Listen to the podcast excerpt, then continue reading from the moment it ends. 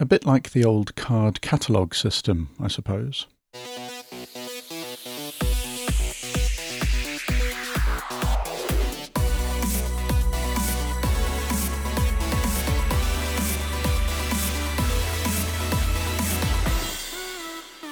Hello and welcome to this week's Urgent Bite, brought to you by the Royal New Zealand College of Urgent Care. My name is Guy Melrose and today we take a quick look at a useful eponymous test for urgent care practice. As a fan of analogies to help explain medical conditions and treatments to patients, I also like to use an analogy to help in medical education. And to take this one step further, I also try to think of analogies to explain what urgent care medicine is, what it is that we actually do, as a relatively new specialty and one that is often misunderstood by patients, other healthcare providers and politicians. I try to think of the best way to explain our role and our importance to the health system. I think one of the best analogies for the urgent care physician that I can think of is that of the library archivist, the sort of archivist that existed before the internet search engine took over the world, that is. When I think of an archivist, I think of my school's library archivist. She was a small, softly spoken lady with grey hair and wise glasses. She would not have been out of place in a Harry Potter library, but like all good archivists, her expertise was in knowing the content of her library and how to access all the information. She did not, however, know all the information contained within the library. She was the expert in finding it. And this encapsulates the urgent care physician for me. Our library is all of medicine, and it's an ever-increasing library at that. Knowing it all is not possible. Medicine, therefore, has specialists who know everything about a certain topic, but these specialists do not know much about the rest of the library. So our patients are library patrons who come in wanting information. Some of this information we can provide, and they can be on their way, but some we need to be able to direct the patient to the place where the answer or solution lies. In the same way as the archivist must know where to send the inquiring mind, so too we must be able to direct on our patients to the suitable specialty. The trick is in knowing where everything is, without knowing everything there is to know. Because, after all, if we knew everything about a topic, we would be the specialist in that area. In researching this week's eponym, I considered this analogy often, because it dawned on me that there is a lot to know, but really we need to know a distillation of everything such that we can make that referral and safely manage everything else. Elson's Test is the eponymous test this week, described by a Reginald Elson in a paper in the Journal of Bone and Joint Surgery in 1986. It describes a way to determine if a patient has injured the central slip of their extensor mechanism of their finger. From what I can gather, Elson was an orthopaedic surgeon mainly involved in hip surgery. He was founder of the Cavendish Hip Fellowship Trust and president of the British Hip Society and European Hip Society, of which the latter he was also a founder.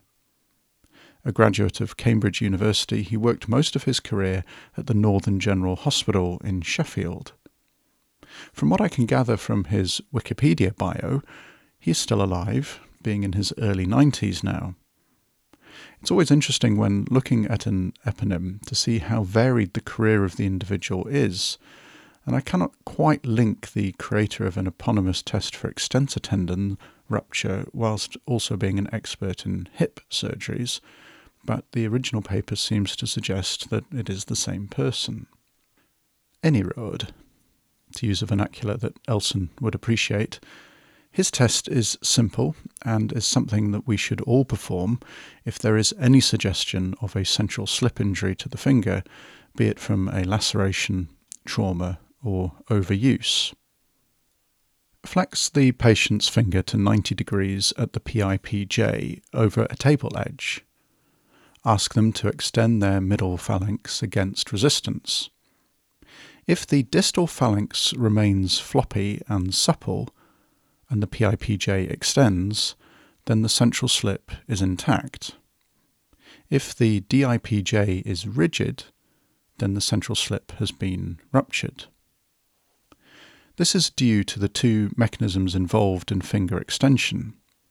The central slip inserts into the base of the middle phalanx, and the lateral bands that go volar to the PIP joint insert into the base of the distal phalanx. So, when performing Elson's test, the floppy distal phalanx is due to the central slip being intact and taking on extension duties during the test, thereby not calling upon the finger to utilise the lateral bands. But if the central slip is ruptured, the lateral bands are called upon to extend the finger, and due to their point of insertion, they lock up the distal phalanx. So if Elson's test is abnormal, the DIPJ is tight and rigid while the patient is trying to extend the PIP joint against resistance, which means the central slip is ruptured and the patient needs to see a hand surgeon. So to take this back to my initial analogy, knowing Elson's test and what it means when abnormal enables us to direct our patient quickly to the part of the library that they need to go to get sorted. It makes for a quick and focused referral. Elson's test should be part of a thorough exam that we do in urgent care to identify injuries that go beyond our ability to manage and enable prompt treatment by a specialist in that area of medicine. We are not the specialist that repairs this tendon, or repairs the digital nerve, or washes out a joint, but we're the specialist who picks up these and directs them to the suitable clinician, thus preventing, in the case of Elson's test, complications relating to a missed central slip injury.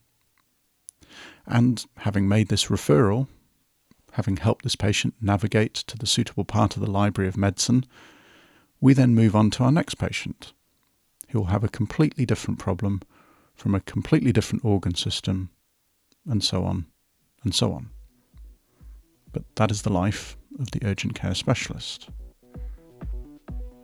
I've linked in the show notes to Elson's original paper and the OrthoBullets page on extensor tendon injuries, which, as always, has a simple breakdown of important considerations. I particularly like their table of zones and the associated tests and findings, which is a great quick reference guide when you detect an abnormality in your thorough examination. Now we'll be back again next week with another podcast. I look forward to seeing you all then, but for now, thanks for listening.